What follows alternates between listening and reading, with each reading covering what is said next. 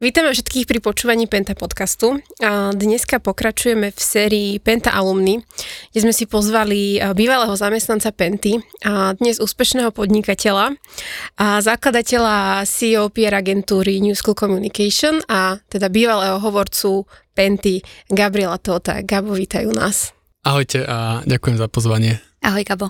No a ja by som chcela začať nejakým takým tvojim exkurzom ešte do čias, keď si pracoval v Pente, tak skús nám tak nejako zhrnúť, že ako si sa vôbec v Pente ocitol, kedy si tam začínal, ako si na toto obdobie spomínaš a či ti chýbame. To bolo veľa otázok naraz. Ocitol som sa tam ako veľmi mladý a naivný chlapec zo Šamorína a mal som dvadsaťsedem, dvadsaťšesť rokov, to nie je dôležité. V podstate som pracoval predtým dva roky v Allianz Slovenskej poisťovni ako, ako hovorca a potom aj dantovali do Penty, keďže myslím, že odišla, odišla matersku predchádzajúca hovorkyňa, takže potreboval nejakého človeka, pol roka nevedel nikoho nájsť, až natrafili na mňa. A už no dobre, mňa... sa dlho čaká, či nie, ako? Nie, to bola taká zúfalosť. Ja som tak vnímal na tých týchto, že už tu pol roka nikoho nemáme, že proste niekoho musíme zobrať, tak zoberme prvého, kto vôjde do dverí a zrazu som tam bol ja, čo akože mnohé vysvetľuje. A, ale úprimne som bol, vtedy som bol hodne teda prekvapený, lebo reálne som nemal veľa skúseností akoby s tou prácou a hneď akoby v podstate pracovať ako hovorca. Keď som nenastúpal ako hovorca, nastúpal som ako nejaký pé er specialist, ale ako venoval som sa v podstate novinárskym otázkam úplne od začiatku. Takže bolo to pre mňa prekvapujúce a musím povedať, že ten úvod bol teda hodne, hodne drsný s tým, že však viete, že šéf oddelenia Martin Danko je v Prahe a v tejto oddelenie som bol vlastne iba ja, akoby to slovenské. To znamená, že mal som si vlastnú kanceláriu, sedel som v nej sám. Nikto sa so mnou nekamarátil, bol som taký ten čudný chlapec, čo sedí v tej vlastnej kancelárii. Ešte sa pýtajú, že prečo ten chlapec má vlastnú kanceláriu a to sedím v open office. A bolo to veľmi smutný prvý rok. A smutný v zmysle, že, že nevedel som si úplne nájsť to miesto a veľmi dlho trvalo, kým nazviem to, že som dostal nejakú dôveru a rešpekt. Takže rok trval tento adaptačný proces, kým si si našiel v Pente kamarátov? V, v, keď to takto zjednodušíme, tak áno. No a keď sa to už vylepšilo po tom roku, tak uh, aká bola tvoja agenda a na čom si pracoval primárne? Uh, najprv som riešil hlavne teda real estate, realitné projekty, neskôr sa k tomu pričlenilo aj uh, zdravotníctvo. A potom v podstate, vlastne keď som začínal, tak ešte väčšina keby firiem, ktoré patrili do portfólia Penty, nemali, portfólia Penty nemali vlastných hovorcov, takže klasicky, keby hovorca Penty suploval napríklad hovorcu Mekomu, tak som robil akoby hovorcu mesokombinátu, tam si Doktor Max nemal vlastného hovorcu, tak som nešiel hovorcu Doktora Maxa. Takže okrem takých tých vecí, ktoré sa týkali priamo akoby Penty na Slovensku, tak som vlastne akoby suploval hovorcov týchto jednotlivých uh, firiem, ale grobolo teda reality a zdravotníctvo. Pamätáš si na nejaký konkrétny svoj prvý veľký nejaký komunikačný projekt, ktorý ti bol zverený do rúk? Mhm, pamätám si, akurát dneska som bol na Bory Mall a som si vlastne spomenul, ak som tam robil svoju prvú tlačovku v Pente, pred otvorením teda ešte Bory Mall, to bolo pár týždňov, možno mesiac pred otvorením, kde nás tá budova ešte vôbec nevyzerala, že má byť teda otvorená a, a už sme tam brali novinárov a tí sa akože pýtali, fú, že otvárame zajtra, akože alebo o mesiac. Takže to bol jeden z takých prvých projektov, ale taký, ktorý, ako, na ktorý som, že, že, že padol mi keby do lona, tak pomerne skoro a, a potom sa mi držal vlastne celých tých šesť rokov, čo som bol v Pente, bol projekt Skypark, a, ktorý bol akože úplne že super, že maximálne od úplne prvej keby tlačovky alebo tlačovej správy, ktoré sme poslali, že ten projekt začína, až po jeho otvorení, ak sa nemýlim, tak a, patril keby mne komunikačne a, a veľmi to bavilo, teda v súvisle aj s Jurkovičovou teplárňou aj s rezidenčnými budovami. A ako sa za tie roky, keď si tam nastúpil ešte ako mladý, dvadsaťšesťročný, Uh, ako sa tá Penta zmenila za tie roky? V čom si videl tie najväčšie rozdiely, keď si odchádzal ku koncu roka dvetisícdvadsať?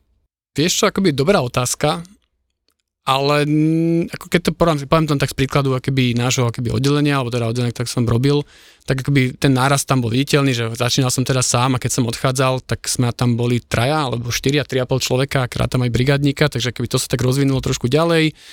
A, a komunikačne som mal pocit, že tá Penta prešla do keby firmy, ktorá až tak veľa keby o sebe nehovorila, skôr bola tá komunikácia reaktívna, až sa začala keby taká tá proaktívnejšia komunikácia a spamätám, že naozaj, že a to tak už beriem ako jeden z takých tých svojich úspechov, kde sme veľmi, akoby som tlačil na to, však poďme keď komunikovať, čo robíme v zdravotníctve, čo robíme v nemocniciach, bavili sme sa o kampaniách a pamätám si prvý spot, ktorý sme točili v Michalovciach, prvé nadlinkové kampanie a podobne.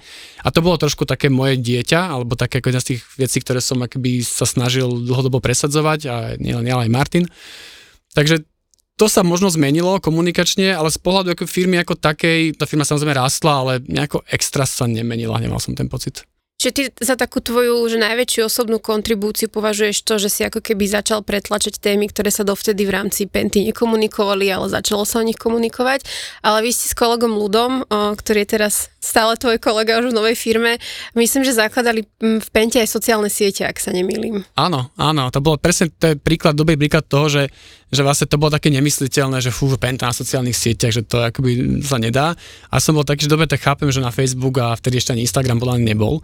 Ich nepresvedčím, tak sme skúsili Twitter a ja som zakladal vlastne Twitterový účet a tiež to bolo také, že som musel s tom robiť tridsaťslajdové prezentácie, aby som akože niekoho presvedčil, že prečo tam máme byť. Ale celkom dobre to fungovalo, akože fungovalo to minimálne ako zdroj informácií pre novinárov a sme tam dávali nejaké akoby novinky a podobne. Ale čo bol najväčší úspech toho Twitteru bolo, že akoby otvoril dvere akoby k takej tej proaktívnejšej komunikácii. Že už keď máte jedne, jednu sieť, tak potom už, ak už máme Twitter, tak za pol roka tak nezaotvoríme aj Facebook, keď už máme Facebook, už poďme ďalej a, a tak ďalej, tak ďalej. Takže podľa toto bol skôr ten najväčší prínos toho Twitteru. A to sa bavím o roku dvetisícšestnásť, nie o roku dvetisícosem. Alebo pätnásť, možno dvetisícštrnásť, stále nie dvetisícosem. Hej, hej, hej, hej. Tak akože pozri, tak uh, tá firma je taká konzervatívna, podľa mňa stále, a aspoň si myslím, ale to, jak uh, to vnímam navonok. Takže tam tie veci, hlavne tie komunikačné, neboli úplne ľahko presaditeľné. Až teraz to ide. Hej, akože ja musím zase pravdu povedať, že, že veľa z tých vecí, ktoré mňa ani nenapadli, alebo by som na to nemal odvahu, ste spustili až vy. Akože príkladujeme toho tento podcast, čo mi najprv prišlo, že to je úplný holý nezmysel. Ale akože že funguje to zjavne, sedím tu dnes a, a, a máte neviem koľko dielov za sebou, dvadsať? Veľa, ale nezrátam to. Cez päťdesiat dielov? To mi toľko ušlo? No ja si pamätám, že Niky, keď s tým nápadom vôbec prišla, tak tiež sa museli vytvárať uh, veľa slajdové prezentácie o tom, aby sme presvedčili, že sa to oplatí. A sedeli sme na tej prezentácii ja, však Niky prezentovala, ty, myslím, že ešte Ludo a samozrejme Martin. A teda myslím si, že akože všetci sa tak zhodli, že mm, toto nebude dobrý nápad, že toto, toto je hlúposť, nepoďme do toho. Ale nejak sa to vlastne presadilo a fungujeme už no dva roky skoro za chvíľku. No, uh, to bolo potom tak, že sme sa dohodli, že nahráme nejaký skúšobný diel a Martinovi sa to veľmi páčilo a teraz neprejde pár týždňov, čo by to nepochválilo, že to bol výborný nápad. No takže Penta Podcast nie je o tom podcaste, to je podľa mňa aj o kampaniach, že teraz však vidím v kuse, to nám niekde vybieha v online nejaké, nejaké spoty z nemocníc a nie len z nemocníc, takže aj toto je podľa mňa, že niečo, čo ste výrazne posunuli vpred, akože keď poviem, že s osobným, že vy dve, a, ktoré podľa mňa tam robíte skvelú robotu, úprimne. A za asi, ne, akože, ja by som povedal, za tie, neviem, koľko tam ste bezo mňa, tri roky, tri roky asi, tak ste podľa mňa spravili výrazne viac ako je za celých šesť, takže akože klobúk dole. V našich nemocniciach veríme, že kvalitnú zdravotnú starostlivosť si zaslúži každý. Aj preto otvárame novú nemocnicu Bory pre vás, pre horných päť a pol milióna. Penta. Zlepšujeme zdravotníctvo. No, ale teda ja musím povedať, že ja som vlastne pod Gabom začínala ako junior pé er človek a teda vlastne všetko, čo v oblasti pé er viem, tak viem vďaka Gabovi, takže ja ti touto cestou takto verejne chcem ešte poďakovať, a, že si ma vyškolil, takže ďakujem ti za to veľmi pekne. Vieš čo, niečo dodať? Ale chcem dodať, akože, že, že nemám úplne ten pocit, že ako by som ťa extra školil, že mne to príde, že, že keď sa bavím o tej našej práci pé er a, a čiastočne aj marketingu, že to je, hovorím, že nie je to jadrová veda, že buď, buď to vieš a buď máš na to nejaké gény, že rada komunikuješ s ľuďmi, máš trošku sedliackého rozumu, vieš pochopiť tie témy, tak to človek proste vie. Takže ja si skôr myslím naozaj, že, že, sa, že jednak máte ten drive, to je, to je úplne jasné, ale zároveň, že aj rozumiete tej firme veľmi dobre a výrazne rýchlejšie si podľa mňa vybudovali ten, ten rešpekt, ktorý, ako ja som spomínal, že prvý rok sa so mnou úplne nikto nebavil, tak ja mám pocit, že naozaj, že vy presadzujete tie projekty akože o mnoho rýchlejšie, s väčšou intenzitou a, a viete to tak akože o mnoho plynulejšie dostať do sveta, ako ja som bol vôbec schopný. No, uh, ja som pod Gabom síce nezačínala, ale uh, vlastne som začínala na real estate, ale veľmi som chcela pracovať v Pente a stále som hovorila o tom, že Penta by mala robiť marketing. Pamätám si, že som za Gabom chodila asi tak štyri päť rokov. Vysvetľovala mu, že prečo to treba a on povedal, že on veľmi dobre vie, že to treba, ale že to jednoducho nepresadíme, ale podarilo sa to, takže Áno, akože opäť, že ja som bol asi možno príliš skeptický, alebo taký príliš už taký, že som tam bol príliš dlho a som mal pocit, že niektoré veci nejde proste meniť. A mne to príde, že to je akoby fakt vaša zásluha, že, že ja som úplne realisticky, bez toho, aby som vás nejako akoby chválil, tak výrazne veľa vecí sa po mém odchode zlepšilo, zmenilo a spustilo. Takže asi, asi pre tú firmu bolo dobre, že som išiel preč. Asi ťa tá firma mala skôr poslať ja, preč. Áno, akože úplne úprimne, keď si to povieme, tak je to tak, no nebudeme si tu klamať medzi sebou.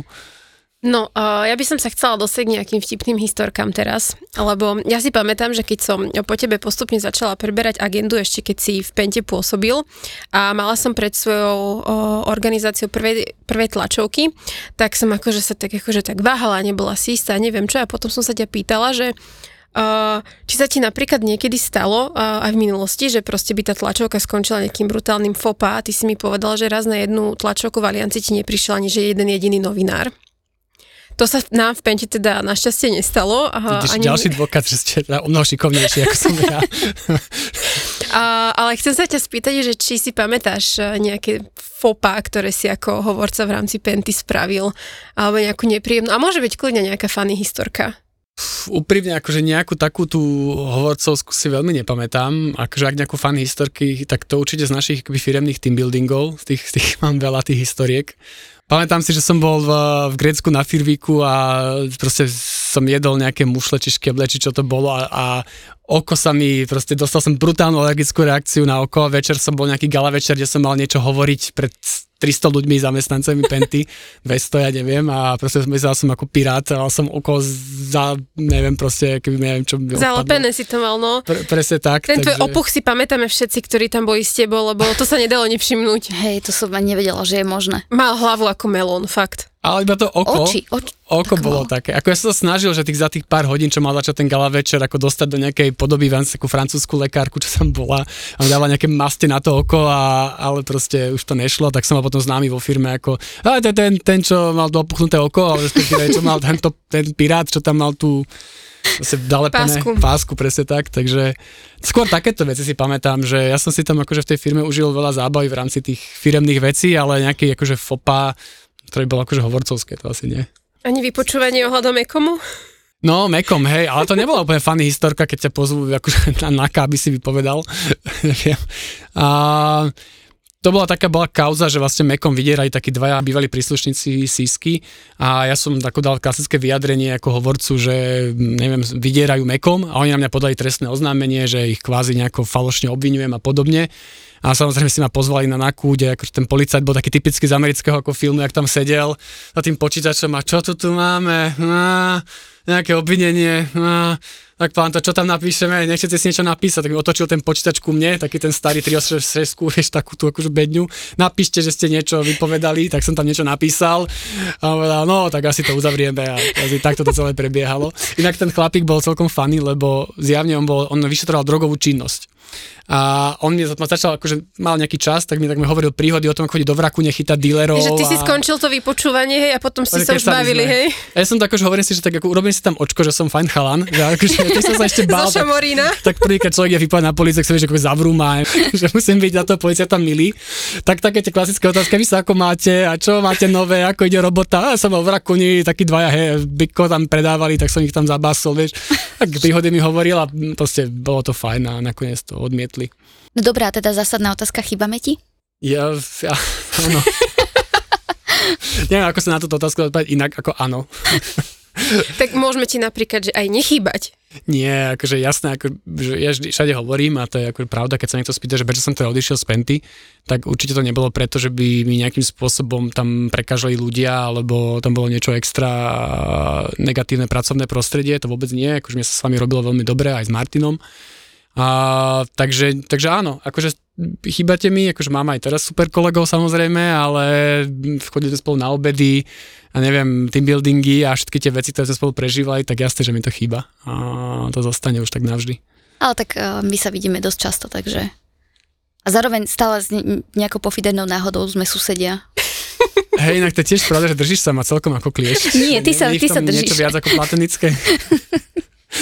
Ja som mal podľa mňa skôr jedno aj druhé bývanie ako ty, takže hej, stále sme susedia, no. Ale ja tam, vôbec tam nevidám. Akože podľa mňa, keby, keby si povedal, že bývaš nie vo vraku, ja ti verím, lebo akože v tej Skyparku som sa nevidel ešte ani raz. Dobre.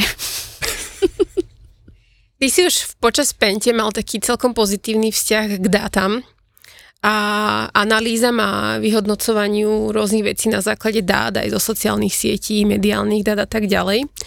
A toto bol asi taký, že prvý impuls alebo myšlienka, ktorá ťa možno motivovala k tomu, keď si začal rozmýšľať, že možno by si aj z Penty odišiel a založil si nejaký vlastný biznis. Tak ako to prišla? Čo teraz vlastne robíš aktuálne? Povedz posluchačom. No akože k tým dátam a číslam som mal v podstate vzťah akože odjak živá, to ne, nevzniklo v Pente, si pamätám, že som vyhral okresné kolo Pythagoriady do Dunajskej strede, keď som na základnej škole. A neviem, či som nedostal takú maďarskú malovanku, keď niečo vlastne ešte na základnej škole. Ale, a tým pádom akože ja som vždy mal rád čísla, že akože študoval som síce akoby politológiu a humanitné vedy, ale ako číslam som mal vždy blízko.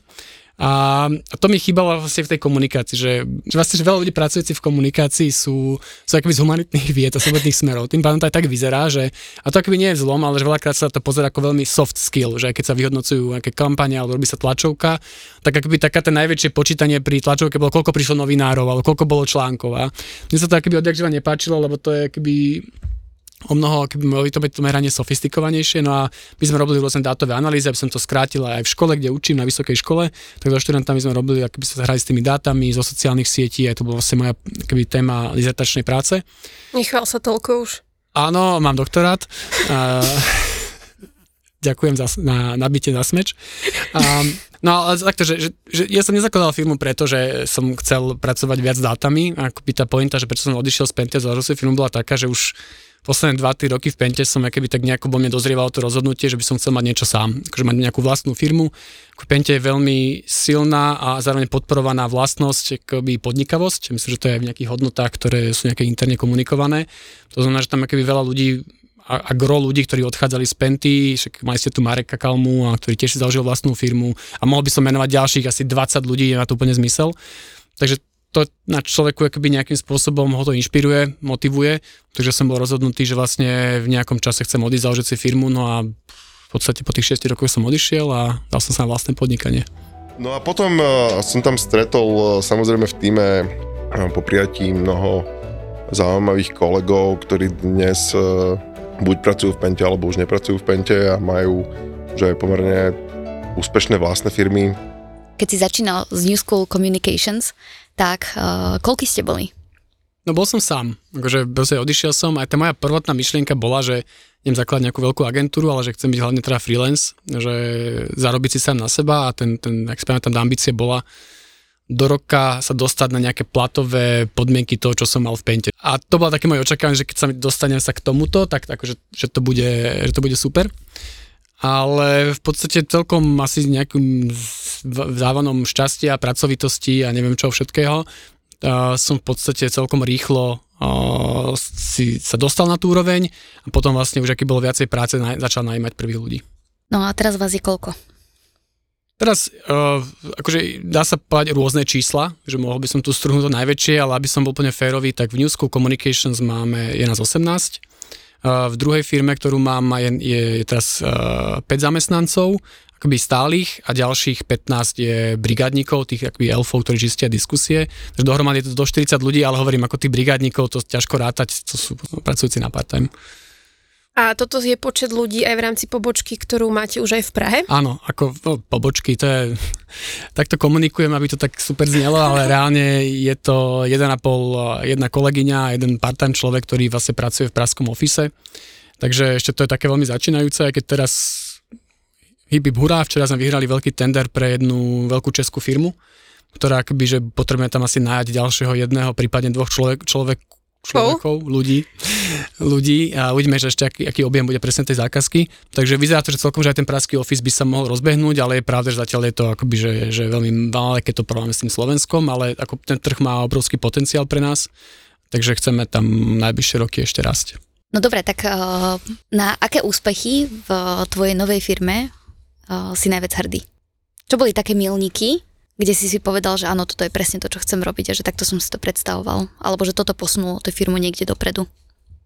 Asi, asi nebol úplne, že, že jeden alebo dva také milníky, že tu sa to zlomilo a už to bolo nejako inak. A ona, veľmi, ona stále rastie veľmi organicky, že, že, že akoby postupne. A aj tí ľudia, akoby nikdy nebolo, že naraz sme prijali dvoch alebo troch ľudí, že v priebehu jedného mesiaca, že, že ľudia fakt pribúdajú, že v horizonte dvoch mesiacov jeden človek, keď to poviem zjednodušene, a veľmi, veľmi postupne.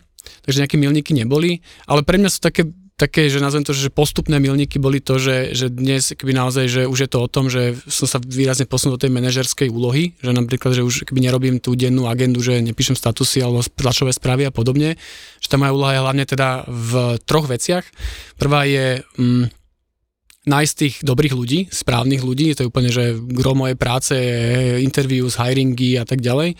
A potom, aby všetko š- šlapalo, takže odovzdávať im nejaké know-how tým ľuďom, veľmi intenzívne máme školiace tre- procesy a proste nechcem ísť nejakého detailu, ale to nebolo nudné. A tretia vec je potom nastavovať tie procesy, aby to fungovalo. To znamená, že už som skôr taký nejaký, akbyže fakt taký manažer, keď to zjednodušene takto poviem, a čo je na jednej strane fajn, ale zase prináša to úplne iný potrebu tých skills, ktoré podľa mňa nemám, a myslím si, že tá firma ešte preto nerastie rýchlejšie, lebo som nie dobrý manažér. Takže ja sa musím tomto výrazne posunúť. A čo si myslíš, že ti chýba, aby si bol dobrým manažérom? Mm, myslím si, že v základe o tých procesoch, že, že ľudia, ktorí študovali management alebo ktorí majú teraz skúsenosti s riadením, tak už vedia rovno povedať, postaviť sa do firmu z takého väčšieho nadhľadu, že OK, tak toto funguje tak, tu potrebujem toto, a keď tohto človeka odíde, tak sa stane hento. A to sa učím veľmi postupne, že sa pozerať na tú firmu tak trošku z vrchu. Je to strašne veľa práci s ľuďmi. To znamená, že naozaj, že tých osemnásť ľudí, že už nie všetci teda reportujú mne, už máme takých akoby, že nejakých team lídrov, ale keď má niekto nejaký zásadný problém, samozrejme ide za mňou, to je úplne logické. Takže je to vlastne o tom, že jeden deň sa ti rozpáče kolegyňa alebo opustil frajer, a druhý deň príde kolega, ktorý nemá kde zaparkovať, tak má žiť o parkovanie, tretí deň je to, neviem, niekto iný, ktorý chce viacej peňazí, takže v podstate na dennej báze riešiš veci, ktoré, teraz, hoci kto, kto je manažér, sa na tom sám na mne smeje, že haha, tak sa zobuď, však to je moja dennodenná agenda, že to nie je nič výnimočné, ale na toto si ja zvykam, akože ešte si len zvykam, tak. A vieš byť aj prísny šéf? No to je plná tiež jedna z tých slabín, že, že mám tendenciu sa snažiť vychádzať dobre s ľuďmi, a veľmi ťažko sa tým ľuďom akoby hovorí do očí, že počuj, že tu si to úplne dodrbal a, a tak. Ale akože učím sa to, bez toho by to nešlo. Akože ten, ten, ten feedback akože proste musíš dávať, takže áno. Agentúra, čo to znamená? pé er agentúra? Aj, aj, aj. Ja som, začínali sme viac menej s tým pé er, ja som klasický pé erista, ale ten trh sa podľa dneska hýbe viac do toho online, do toho digitálu, takže v rámci klasického nejakého akože konkurenčného prostredia sme sa posúvali viac do toho online, proste klienti chodili a chceli práve, aby sme robili Facebooky, aby sme robili online kampane, takže dnes je to tak, by som povedal, že sedemdesiat percent je skôr ten digitál, tridsať percent klasické pé er. No dobre, akože tak rozobrali sme si trošku, ako fungujete, ale ešte sme si nepovedali ten základ, a to je to, že čo vlastne v New School Communications robíte. My sme komunikačná agentúra, to znamená, že vlastne zabezpečujeme komunikáciu pre klientov. Takže robíme akoby veľmi širokú a komplexnú ponuku služieb, keď to poviem takto, že Máme, máme klientov aj teraz, ako sa vraciam zo stretnutia, kde sa otvára taká veľmi fancy nová reštaurácia v Bratislave, tak akoby naozaj, že si jedna z najlepších, čo tu bude, a ideme pre nich robiť kompletný branding, takže od vymysl- vymyslenia názvu a brandu, loga a všetkého design manuálu, až po klientov, kde im robíme sociálne siete, spravujeme, potom sú klienti, ktorým púšťame online kampane, nejaké e-shopy a performance, až po krízovú komunikáciu v médiách. To znamená, že naozaj, že to je veľmi komplexné, a čo je sranda, že väčšina klientov tak aj chce. Že, že si myslím, že toto bola taká naša kompetitívna výhoda, že ten klient to nerozlišuje, že OK, tak potrebujem iba socky alebo tak, a že mu prídeš, urobte mi komunikáciu a vlastne my riešime všetko. Takže asi tak, to by som to popísal. A ešte keď sa vrátim k tým takým zlomovým momentom uh, tvojej firmy, tak elfovia takým momentom neboli? Boli dôležitým momentom, asi úplne zlomovým momentom pre New School akoby, ako agentúru nie, lebo na začiatku samozrejme tú službu poskytovala akoby agentúra. Ja popíšem pre tých, čo nevedia, Alfovia sú vlastne moderátori diskusí na sociálnych sieťach. No znamená, klasicky spravujeme nejaké pre médiá, že im mažeme toxické komentáre z ich diskusí a podobne. A je to zásadná pomerne vec, je to v podstate, oddelili sme to potom do, do startupu, keď prišiel investor, je tam nejaký investor, ktorý dal na to peniaze, teraz riešime akéby druhé kolo investičné, ktoré akéby samozrejme o mnoho náročnejšie, takže uvidíme, že vieš, ono pri tých startupoch to je také, že že z desať percent startupov nie je nič. Že proste zahynú, zomrú a je to úplná blbosť. A toto isté takto môže dopadnúť. Takže ne, nepovažujem zatiaľ za milník, že raz keď príde investor a kúpi to od nás za dvadsať miliónov dolárov, tak akože si poviem OK, že je to nejaký milník, ale zatiaľ je tam v podstate tá hodnota virtuálna. Že áno, že tá firma má nejakú hodnotu na papieri podľa tej investície, čo si dostala, klasicky nejakú valuáciu, ale realisticky akože sme strašne ďaleko od toho, aby to niečo spravilo.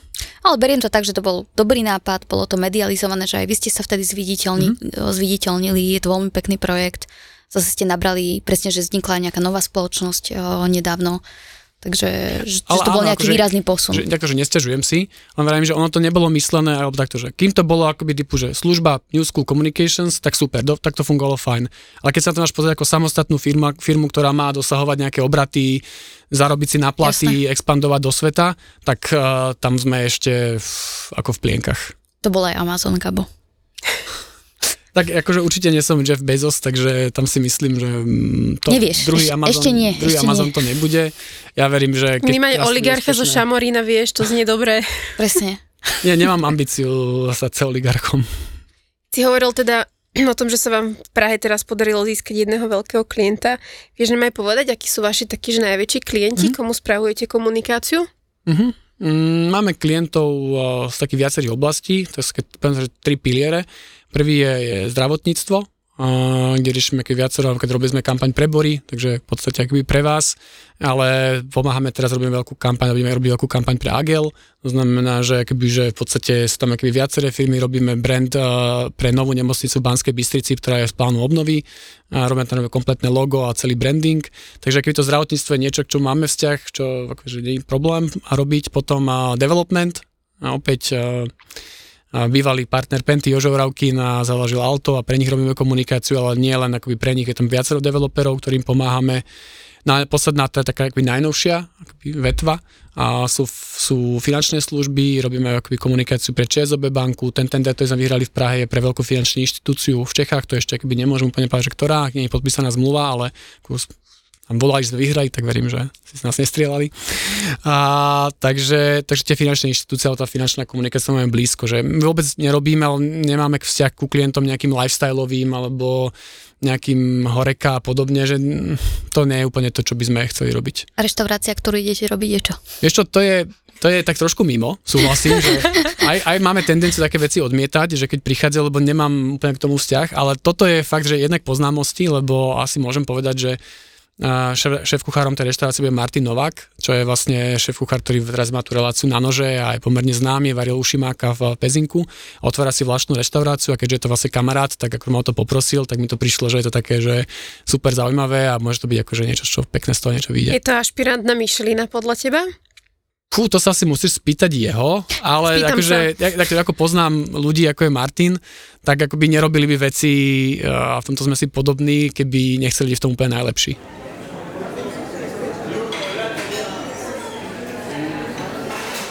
Ty si s firmou začínal v pomerne komplikovanej dobe, keď v podstate uh, sa riešila na celom svete korona. A viem, že aj kvôli tomu si mal nejaké určité obavy, aj kvôli tomu si trošku oddeloval ten svoj odchod mm. z Penty a tak ďalej. Pamätám si, že sme sa vlastne rozprávali ešte v tých úplných začiatkoch o tom, že si mal možno, že trochu aj obavy z toho, že ako keby, že ten trh minimálne tu v Bratislave už akože tými agentúrami presítený, že je tu veľká konkurencia, ale vám sa teda podľa toho, čo hovoríš, darí veľmi dobre. Tak v čom si myslíš, že je taká tá vaša konkurenčná výhoda oproti iným tým typickým pé er agentúram? Ja ešte doplním, že keď sme sa s Gabom stretli asi dva týždne potom, čo založil agentúru a sedel sám, tak sa sťažoval na to, že musí si sám zapájať tlačiareň, sám si inštalovať veci na počítači, lebo bol zvyknutý na servis v Pente. A z, to, z tohto mal stres, to si pamätám. Áno, to, to bolo strašne stresové, doteraz to nenávidím a už akože našťastie teraz už máme ľudí, ktorí sú na to určení, ktorí mi s tým pomáhajú a stala som ako dosť nasmiech v kancelárii, že keď som niečo toto, a keď som, že prosím vás, nejde mi toto, tak každý vie, že to zase Gabo niečo dodrbkal. Ale otázka teda bola, že, že, že prečo sa tej agentúre darí. Ako to... A výhoda e, vaša konkurenčná, jaká podľa Asi to by mali aj naši klienti možno povedať, že prečo sa nás kvázi oslovili a nie niekoho iného, ale ja to vidím ako v dvoch veciach.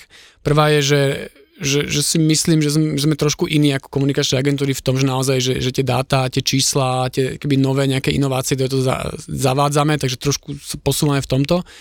A druhá vec je, a to je čisto subjektívne, že mám pocit, že taký ten drive a pracovitosť, že ľudia, ktorí akoby u nás pracujú, sú väčšinou mladší ľudia, pre ktorých to je prvá, druhá, respektíve naj, najviac tretia robota, a ktorí majú akože obrovský drive niečo dokázu, dokázať, posunúť sa, zlepšovať sa, a to je vidieť, že to je proste vidno, že keď oni tú robotu neodrobia iba tým spôsobom, že á, tak som to akože nejako spravil a aby dobre bolo, ale že si dajú veľmi záležať, že ich tie projekty bavia, takže to je za tým cítiť a myslím, že to klienti oceňujú, že nám akoby za tie tri roky, ak, fakt, ak to nerátam, že to boli, že, že na je, no prstoch jednej ruky by som zrátal klientov, ktorí od nás odišli za tri roky.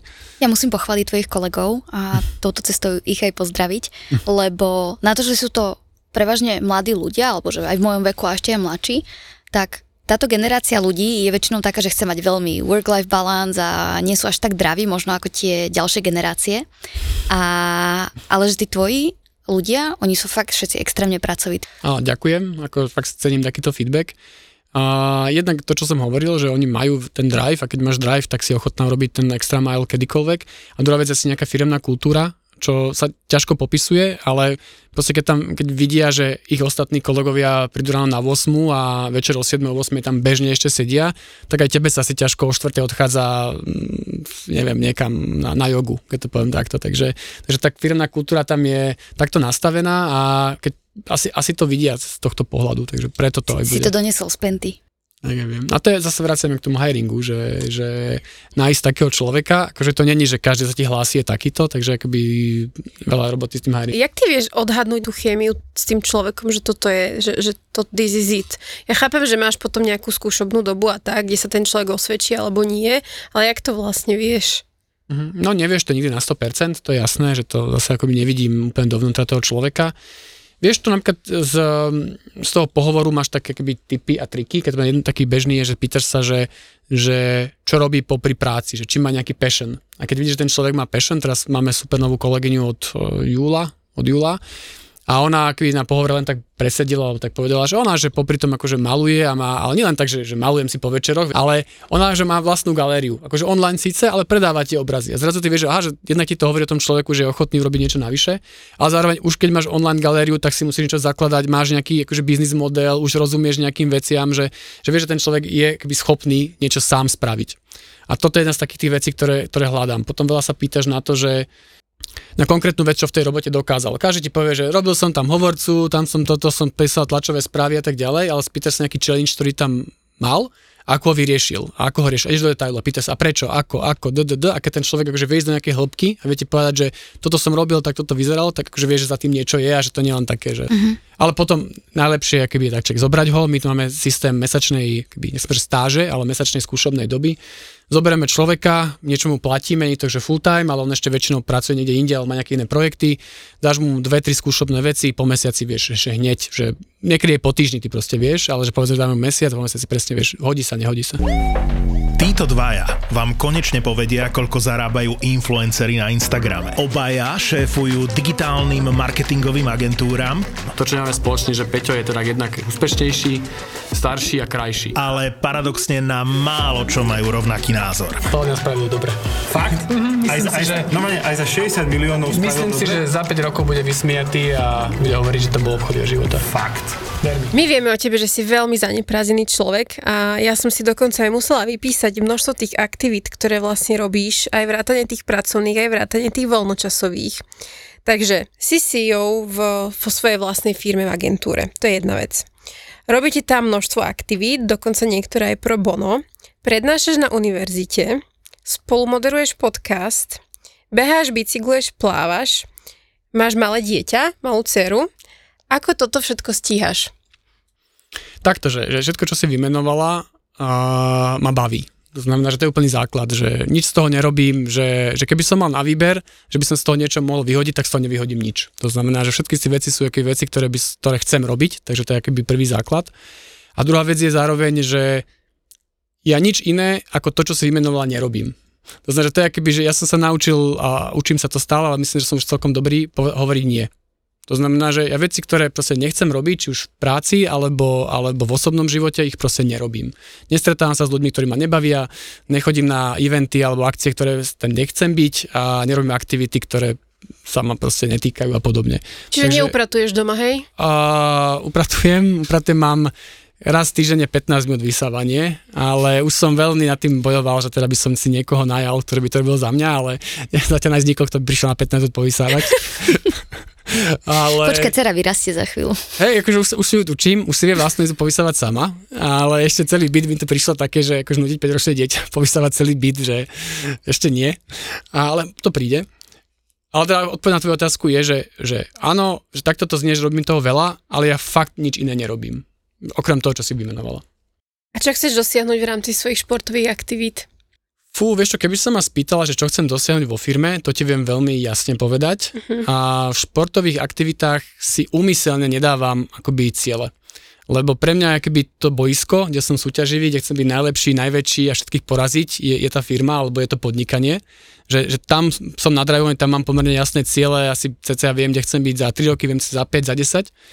A tam to mám nalinajkované, ale úmyselne pre mňa ten šport je skôr akoby relax, nejaké mentálne vypnutie, takže tam si cieľe nedávam, lebo nechce sa mi súťažiť ešte aj v tom športe a to je akoby výhovorka na to, že proste som slabý. Znamená, že s kýmkoľvek sa porovnávam v akákoľvek disciplíne, tak vždy som akoby ten horší a ja nenávidím prehrávanie, takže úmyselne sám sebe si racionalizujem, že vlastne nesúťažím, preto som najhorší. No a keď už toho teda hovoríš, že vieš, kde tá firma bude o tri, o päť, o desať rokov, tak kde bude o tých päť rokov podľa teba, alebo kde chceš, aby bola? Keď sa bavíme o New School Communications, tak uh, tá ambícia je, aby sme na slovenskom trhu boli buď, asi nebudem akoby skromný, chcem byť najväčšia agentúra, to znamená, že chcem, chcem akoby asi mať najväčšie tržby a byť najväčšia agentúra na slovenskom trhu, to je úplne jasné. Chcem mať prezenc na iných trhoch, tam asi nerobím si ilúzie, že by som v Čechách bol najväčšia agentúra, to je v tejto chvíli asi dosť nereálne, ale chcel by som, aby sme boli v Čechách akoby významná agentúra, renomovaná.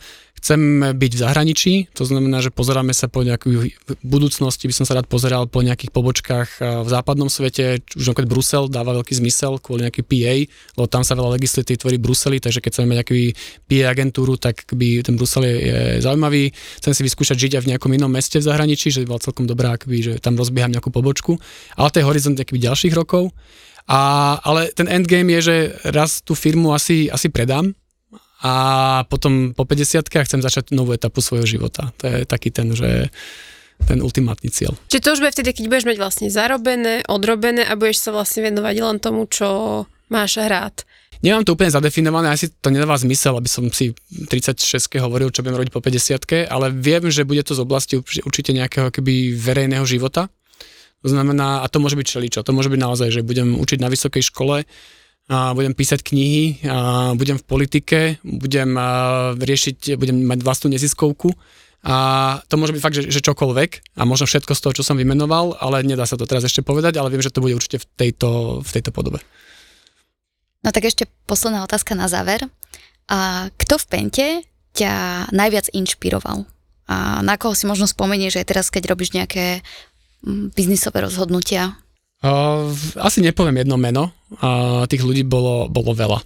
Uh, bolo tam veľa extrémne šikovných ľudí, ale fakt, že, že, že výrazne, výrazne šikovnejších ako ja, na ktorých som pozeral, že úplne, že, že wow. A to sa netýkalo akoby, že seniorných zamestnancov, že poviem, že, že partnerov alebo nejakých manažérov a podobne. Uh, len ľudia, ktorí prešli, prišli napríklad zo SmartDealu, čo je akoby sú, študentská súťaž, akože tí ľudia sú že super smart, ako naozaj, že, že keď si, ja si pamätám, že som sa snažil raz ten test, ktorý oni robia ten vstupný, akože prejsť. Ja teraz akože fakt nepreháňam, ja som nepochopil zadanie. Že nie, že akože ja som nenáhodol správnu možnosť, ja som nevedel, že vlastne čo odo mňa sa chce v tom teste a tí ľudia tým testom prešli na deväťdesiatpäť percent a porazili tých ostatných, ktorí prišli na deväťdesiat percent. A to nehovorím o case studies a podobne. Takže bolo tam extrémne veľa super smart ľudí, ktorých doteraz veľa z nich sa stretávam, veľa s nimi spolupracujem ešte s niektorými po ich odchode z Penty, takže toto akože je, je asi ten naj, najlepšie dedičstvo toho z tých šiestich rokov, ktoré som tam robil. Ahoj, ja som Pavel, sa víte SmartDealu za rok dvetisícdvadsaťdva. Volám sa Anton a taktiež som sa zúčastnil SmartDealu dvetisícdvadsaťdva. Som Martin a SmartDeal som vyhral pred sedem rokmi. Účast v soutěže SmartDeal vám dává jedinečnou příležitost. Okrem pracovnej bonky a bonusu šesťtisíc eur budete mať príležitosť pracovať na zaujímavých projektoch a to už od úplného začiatku. Prihlásiť sa do SmartDealu bolo moje najlepšie kariérne rozhodnutie. Skúste to aj vy. Dobre, takže ďakujeme ti veľmi pekne, že si prišiel a zaspomínal si si s nami na tvoje pentiacké časy a že si nám trošku aj priblížil tvoje súčasné povolanie a budeme sa teda tešiť na to, keď po päťdesiatke budeš veľkým filantropom a budeš pomáhať chudobným ľuďom na Slovensku. Čo toho neviem dočkať, ako im rozdávať svoje peniaze. Ďakujeme. Čaute.